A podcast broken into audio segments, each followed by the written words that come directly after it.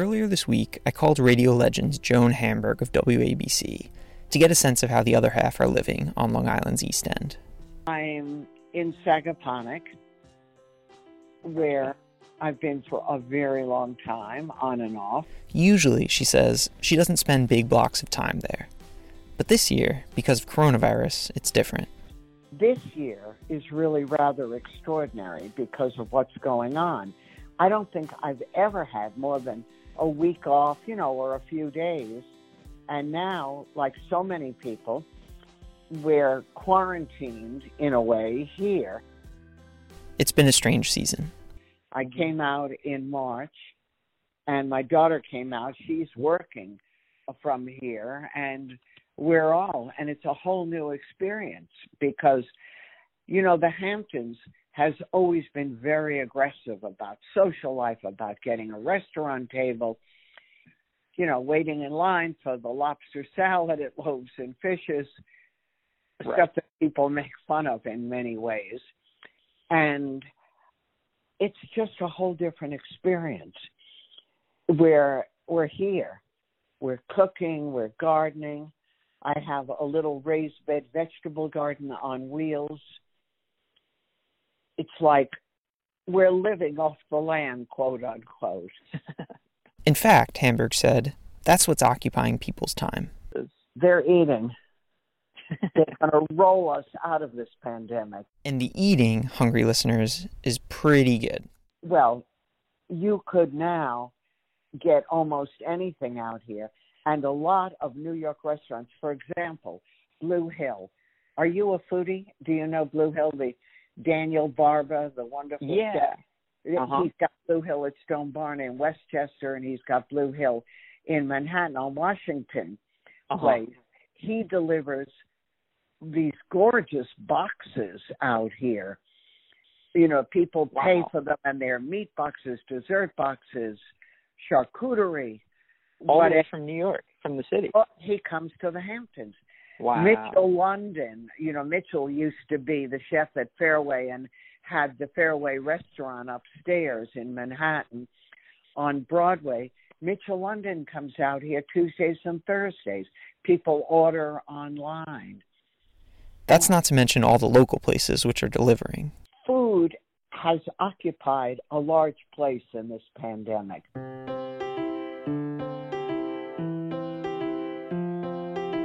I'm Mark Chiusano, and this is episode 30 of Life Under Coronavirus Newsday Opinion's oral history of the pandemic. Maybe you fantasized about the idea of having a big beachside house or pool while stuck at home during coronavirus.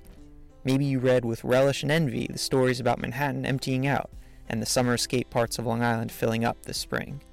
Hamburg knows this. Yes, I think that many of the local people have, to their surprise, had a whole additional season. You know, they didn't expect that, but when this started happening and people really understood this was serious, not just a headline in a newspaper, people started flocking out here. If you had your own house, you were lucky. But a lot of people just wanted to get out of the city with their kids or with themselves and rent. And the rental market, as any realtor will tell you, has been through the roof. But it's been a few months now, so worth checking in. How are the transplants and summer residents and lucky renters doing out east? I called Hamburg to hear more about the Hamptons 2020 experience. She's an experienced storyteller and observer of the social set around her. It's like I don't care about famous people or stuff like that. I just am curious about everyone and everything.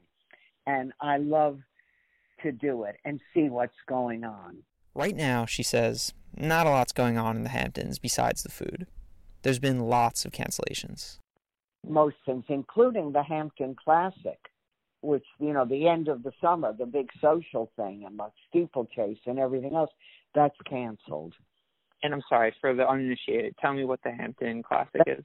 Classic is a major horse, it's jumps, equestrian, Gotcha. but people come from all over the world. And it's a big social scene. You know, they vie for tickets to sit in the big tent, and there's a market associated with it, you know, to buy all kinds of horse related things.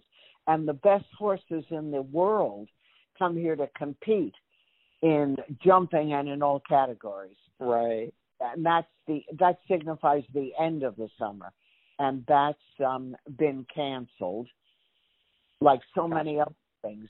Lots of things. The art season here, most of the art shows have been canceled already. Movie screenings, which were a big deal and very social. Right.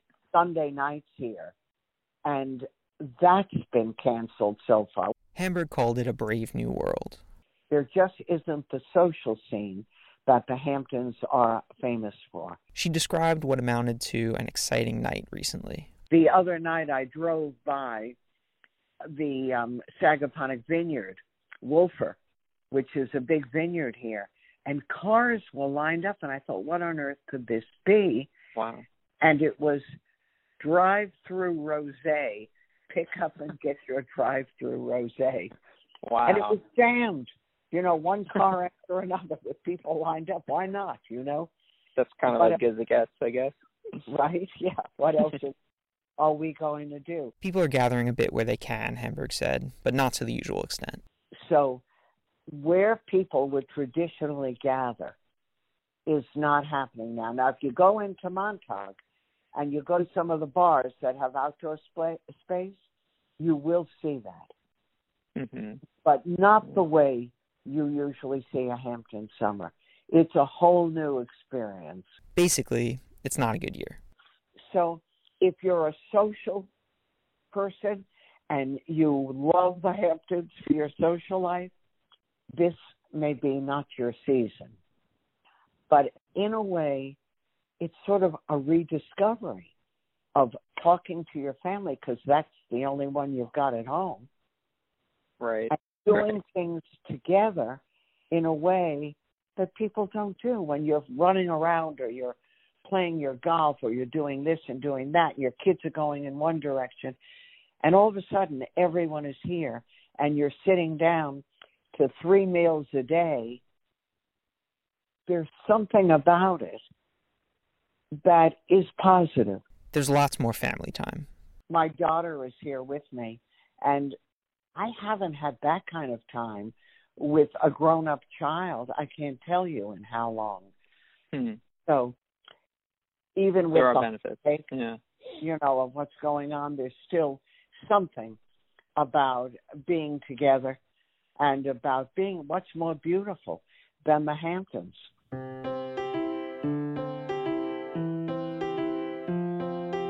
Even if you're savoring family time inside, it's nice to do it in comfortable surroundings.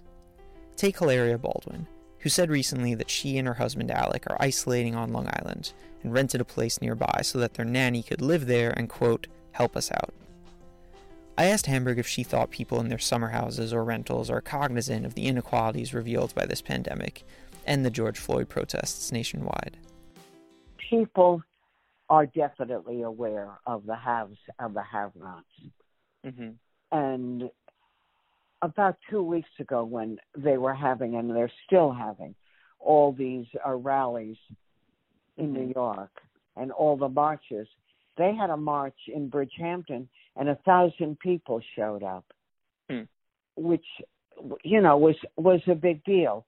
And maybe people who never thought about it in the past are really thinking about it, and that's a good thing.